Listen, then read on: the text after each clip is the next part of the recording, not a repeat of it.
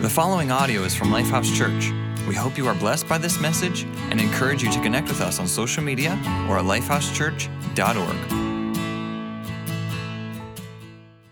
So what are you wanting to redo? In the movie Spider-Man No Way Home, Peter Parker, his true identity is finally revealed, and he's looking for somewhat of a redo. So he goes to his friend, Dr. Strange, to cast a spell of some sort that would make the whole world, except for a few handful of his friends, about what his true identity truly is. But much like a lot of the things that we want redone in our life, there comes some repercussions with it. The spell goes horribly wrong, and it shatters the multiverse. It unleashes villains all throughout the city, and later on it unleashes multiple versions of Peter Parker. There's a clip in the movie where three Peter Parkers are together. They're banded together to save the world of all its bad guys. And what they come to realize is that they have a lot more in common than just their names. As a matter of fact, there's areas of their life that they desire to just mask over other than their faces, filled with regrets and things that they want redone in their lives. Peter Parker, in the movie they referred to him as Peter 3, he talks about a moment in his life that he couldn't forgive himself for. A moment where his girlfriend, Gwen Stacy, similar to Peter 1's girlfriend, MJ, falls from atop of a clock tower in the midst of a battle. And Peter 3 is there, but unfortunately, he's just a second too late, and she hits the ground and she passes. And he said it was that moment that made him rageful. It was that moment that made him bitter. So what's your moment? What's your moment that you just want to keep behind a mask? What's that moment that made you rageful? What's that moment that made you bitter? Was it that mistake?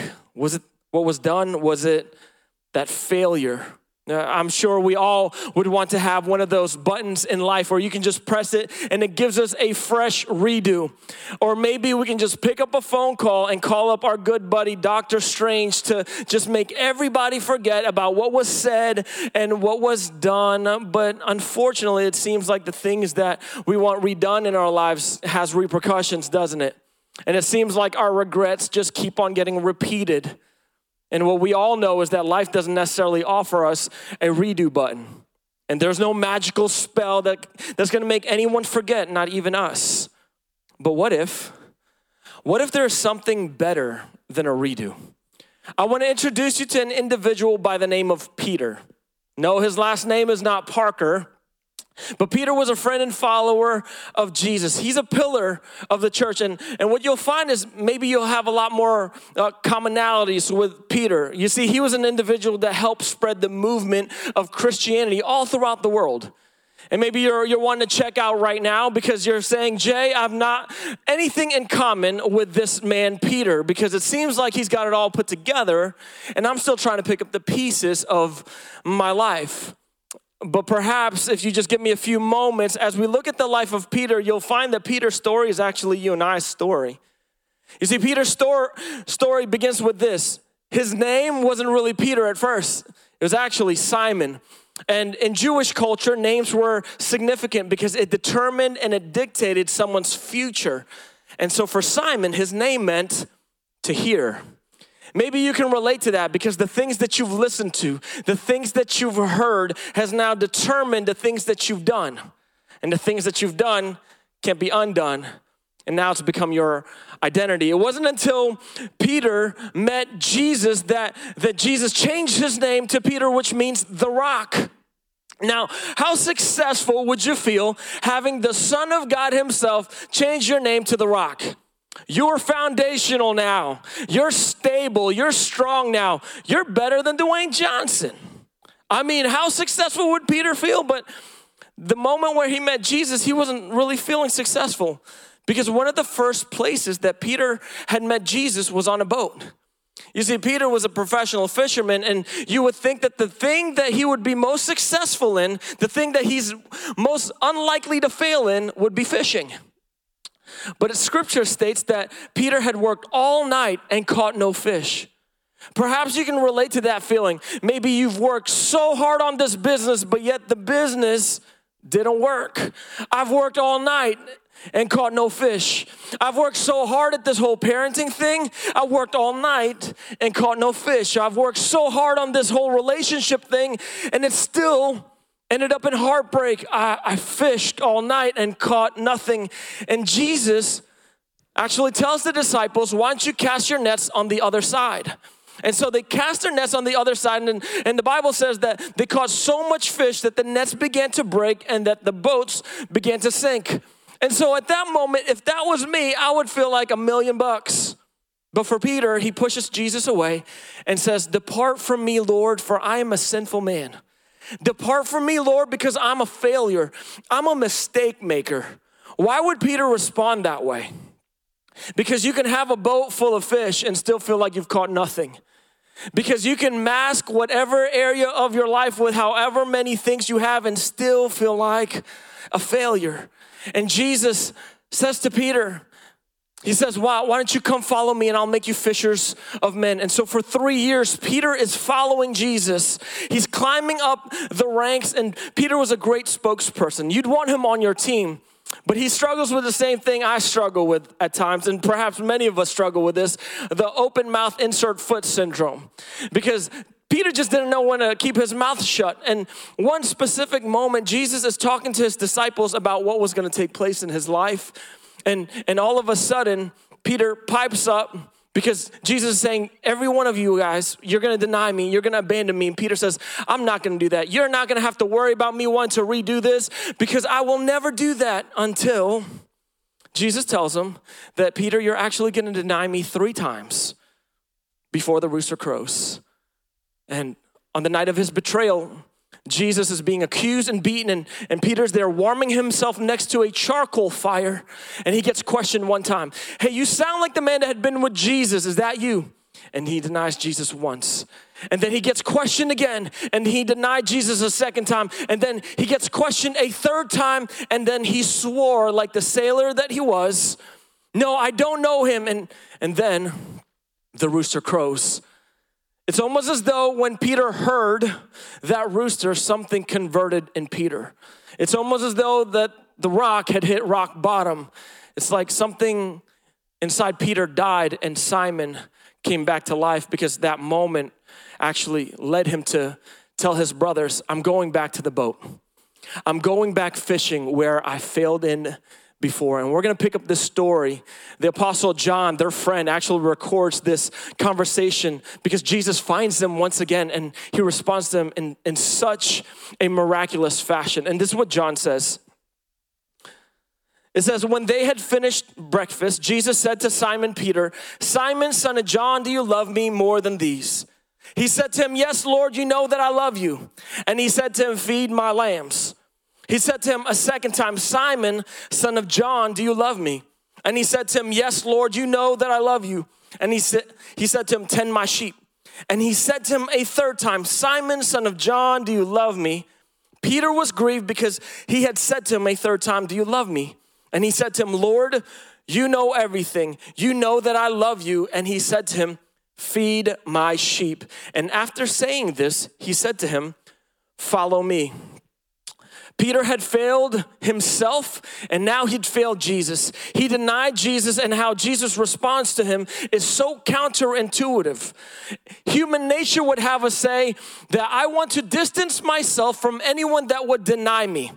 I want to question a person's motive that turned their back on me. But what Jesus says is 2 powerful words that he says to Peter, and he says to you and I, follow me. So what do you do when it seems like failure is constantly in front of you? It feels like you've got so many things that you want to redo in your life that you can't undo.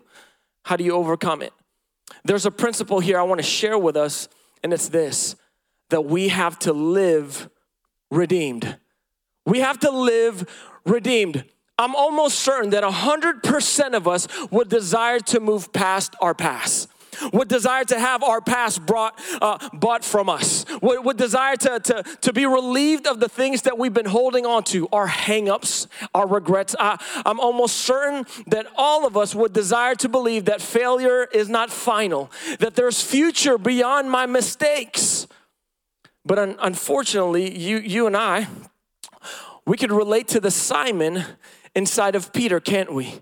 Because that Simon hears the crow. That crow reminds us that I failed again. As a man, I failed again as a spouse. I failed again as a boss, or I came short again as a student. I wanted to do this, but I didn't do this, and now I'm carrying this regret. And that crow, it leads us to be cowarded, to be converted. And essentially it destroys us, leads us down a path of ruin. You see, this is due to what biblical authors call sin. See, more than just the Simon inside of us, we have the sin inside of us that literally distances ourselves from God. It denies God. Much like when Peter was face to face with Jesus, he said, "Depart from me. Distance yourself from me, Jesus. I'm a sinful man. I'm a mistake maker." And this sin causes us to live a life of ruin forever. But God loved you and I so much that he did not want to spend eternity without us. And so he sends Jesus, his one and only son, into the boat of our baggages, the boat of our burdens, the boat of our mistakes, the boat of our regrets, the boat of our forever judgment, to redeem us, to buy us back, to bring us in right relationship with God and rescue us from the grips of sin in our lives by dying to defeat death. And so when Jesus came to die, all of our mistakes, our regrets, the things that we'd love to redo but can't be undone, and our forever judgment, our payment for our sin heaped upon the life of Jesus. And in his death, he defeated death once and for all, so that those that will believe in Jesus by faith would be forgiven. But not just that, Jesus rose from the grave, defeating sin, death, and hell, so that we can have a new life. Not a redo of the old life, but rather a redeemed life through the power of the resurrection. God's spirit makes his home into our spirit. The spirit that would deny God and distance ourselves from God, that leads us down to corruption and destruction, it moves out. And the spirit that redeems us, it dwells inside of us, lives in us, and leads through us so that we can live redeemed. So how do we live redeemed? I want to give us some complimentary thoughts this weekend. And the first is this: to live redeemed, we have to face our failures. We have to face our failures. It said, Simon Peter said to them, "I'm going fishing." And they said to him, "We will go with you." They went out, got into the boat, and that night they caught nothing.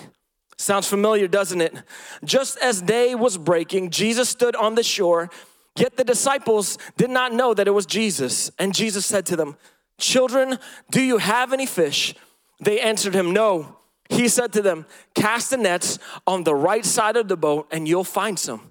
Again, sounds a lot similar to a previous scenario, doesn't it? So they cast it, and now they were not able to haul it in because of the quantity of fish. That disciple whom Jesus loved, therefore, said to Peter, "It is the Lord." And when Simon Peter heard that it was the Lord, he put on his outer garment, for he was stripped for work, and he threw himself into the sea. You ever notice that there's some things that the people around you will settle for because you've settled for it? For example, if you want to go to Burger King, for instance, and the people riding with you don't really want to go to Burger King, if they're hungry, they're going to go to Burger King because you're their only ride. Here's Peter. "Hey, fellas, I'm going back to fishing. I'm going back to my failure." And here's what they said: "We'll go with you." I've only heard this kind of talk before, and this kind of talk only led to brokenness and hurt. This is all I've seen. This is all I've known. I guess I'll settle for it too. I'll go fishing too. I guess this addiction is just something that just runs in my family. I guess this mistake is just something that everyone around me just constantly makes. I guess this is just how my life is going to be. I'll settle for it too. I guess I'll go fishing too. And here's Peter. He goes back to a place where maybe he didn't think that he would fail again in. There's no way I would fail at fishing twice. So he goes in, and again, he caught nothing. Failure upon failure in front of Peter. How can he even move on from here? And all of a sudden, there's a voice in the shore that calls him, children, have you caught any fish? They said, no, until he gives the command, once you cast it on the other side. I wonder if Simon Peter heard that voice and that voice started to cause him to remember, where did I hear this voice before? Where did I hear this command before? I remember this voice calling me 3 years ago out of this failure, out of this mistake. And his friend, John, says to him, it's the Lord, Peter. And that's all Simon Peter needed to hear. And all of a sudden, he throws on some clothes and he jumps overboard. You see, the only way that you and I could ever live redeemed is by facing our failures. And by facing our failures, I mean not focusing on our failures, but focusing on the one who's calling us on the shore. Failure is only final if we stay out at sea. But if we desire to face our failures, we have to leave the boat of our baggages behind us. He jumps right in and he kept on swimming. I wonder what the currents were like that morning. I wonder if they kept on splashing in his face. I wonder if it kept dragging him back to the boat he was trying to leave behind. I wonder if there was other voices he was listening to in his head. Hey, Simon Peter, what if you fail again? Stop swimming. Hey, what if he won't forgive you, Simon, once you stop swimming? All we know was that Simon Peter just put one arm in front of the other and he just kept on swimming. I'm not saying that facing your failures will look pretty. I can assure you there's nothing pretty about a grown man jumping out of a perfectly good boat. I don't think that Simon Peter was concerned at all if his form looked like Michael Phelps that morning. He just wanted to get to shore where Jesus was at. We've got to be willing to leave the boat behind us, jump overboard, and keep on swimming. I know we're talking about Spider-Man, but you've got to resurrect the inner Dory from Finding Nemo from inside of you, and you just got to keep on swimming. You got to face your failures. I'm going to take another stroke. I'm going to go to counseling. I'm going to take another stroke. I'm going to go back to school. I'm going to take another stroke. I'm going to start a family now. I'm going to take another stroke. I'm going to forgive again. I'm going to love again. I'm going to find a therapist. I'm going to find accountability around me. What if the cure for the fear of failure in our lives is not by God dropping us in a sea of success? What if the cure for the fear of failure in our lives is small doses of failure so that you and I would become immune to it so that we can continue to face our failures and swim to the shore? We've got to face our failures. Secondly is this, to live redeemed, we have to redefine our failures. In one of the most monumental parts of the movie, it's always the battle scene. There's a big battle between all the bad guys, and MJ, Peter 1's girlfriend, falls from a tower. Kind of resembles what happened to Gwen Stacy. And here's Peter 1 jumping in, swooping in to save his girlfriend, and then boom, the Green Goblin knocks him out the way. And then Peter 3 sees what's happening. He goes in and saves MJ. That moment was a moment that rescued MJ. But it was a moment that redefined Peter. The same Peter that allowed Gwen Stacy to slip out of his hands was the same Peter that saved MJ. The way that we live redeemed is having our failures redefined. Going back to John chapter 21, this is what it reads. When they got out on land, they saw a charcoal fire in place with fish laid on it and bread. Jesus said to them, bring some of the fish that you have just caught. So Simon Peter went aboard and hauled the net ashore full of large fish, 153 of them. And although there were so many, the net was not torn. Jesus said to them, come and have breakfast. Now none of the disciples dared ask him, who are you? They knew it was the Lord. Jesus came and took the bread and gave it to them, and so with the fish. Now, there's many references when it comes to Scripture in regards to fires. It's in the Old Testament and it's in the New Testament. But there's only two places in Scripture, in all of the Bible, that refers to a specific fire, a charcoal fire. You want to know where those places are? The first place was the charcoal fire that Peter had been warming himself up next to right before he denied Jesus. And the next one is right here, the charcoal fire that Jesus was using to make breakfast for his brothers. One fire meant failure. Another fire meant fish. One fire meant betrayal. Another fire meant breakfast. One fire meant denial. Another fire meant dining with my friends. It's almost as though it was the same word. The word just got redefined. Here's Jesus inviting his brothers for breakfast. Hey, come eat with me. Now, I don't know about you, but chances are, if I'm not really too keen and like you very much, I'm probably not going to go out to eat with you. Don't judge me, all right? I know you probably are, but don't judge me. And especially, I'm not going to probably invite you to breakfast just so that you can ruin the rest of my morning. I'm not going to do that, but here's Jesus. I'm inviting my brothers for breakfast with me. You know, the thing about memories is the more senses you engage, the more those memories will last. And a charcoal fire engages multiple senses. I wonder, as Jesus is frying up the fish, if all of a sudden Peter hears the crackle and he starts remembering and rehearsing. Oh, I remember that crackle because that crackle was what I heard before the rooster crowed and I denied Jesus. Oh, I remember that smell of that smoke because that was the same smoke that I ended up burning my bridge and my relationship, and I betrayed my friend. But what Peter didn't know was Jesus was about to redefine his failure. He was about to add something on top of it, some fish. For me, I've got some fond memories of charcoal fire. I'm not much of a griller. I tend to burn things to a crisp. So if you need someone to burn a perfectly good hamburger, some hot dogs, come holler at your boy. I can do that for you. But it wasn't until I got around some people that knew how to work the charcoal. Come on, they knew how to organize the charcoal, and they knew just the right amount of heat on that flame. And once I started tasting what they put on top of it, man, all of a sudden I got a brand new memory. You see where I'm going at here?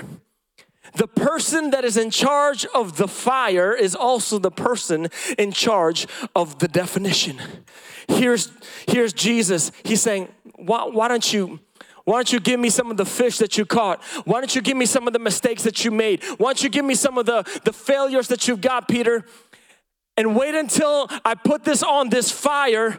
Wait until you see how good redemption feels. Wait until you taste how good redefining your failures tastes like. The only way our failures will ever be redefined is if we hand our failures to the one whose character doesn't change in definition. It was the same Jesus before Peter denied him, and he's the same Jesus after Peter denied him. It was the same Jesus before Peter turned his back on him, and it was the same Jesus after Peter denied him. And he says the same things. Come, follow me. Maybe there's some charcoal fires in your life that you would want redone and put out, but perhaps God doesn't want to put it out. He just wants to repurpose it. He wants to redeem it. He wants to redefine it, but you've got to hand it to him. Lastly is this: to live redeemed, we have to move forward. We have to move forward. It says, when they had finished breakfast, Jesus said to Simon Peter, "Simon, son of John, do you love me more than these?" He said to him, "Yes, Lord, you know that I love you." And he said to him, "Feed my lambs." He said to him a second time, "Simon, son of John, do you love me?" And he said to him, "Yes, Lord, you know that I love you." And he said to him, "Tend my sheep." And he said to him a third time, "Simon, son of John, do you love me?" And Peter was so grieved because he had said to him a third time, "Do you love me?"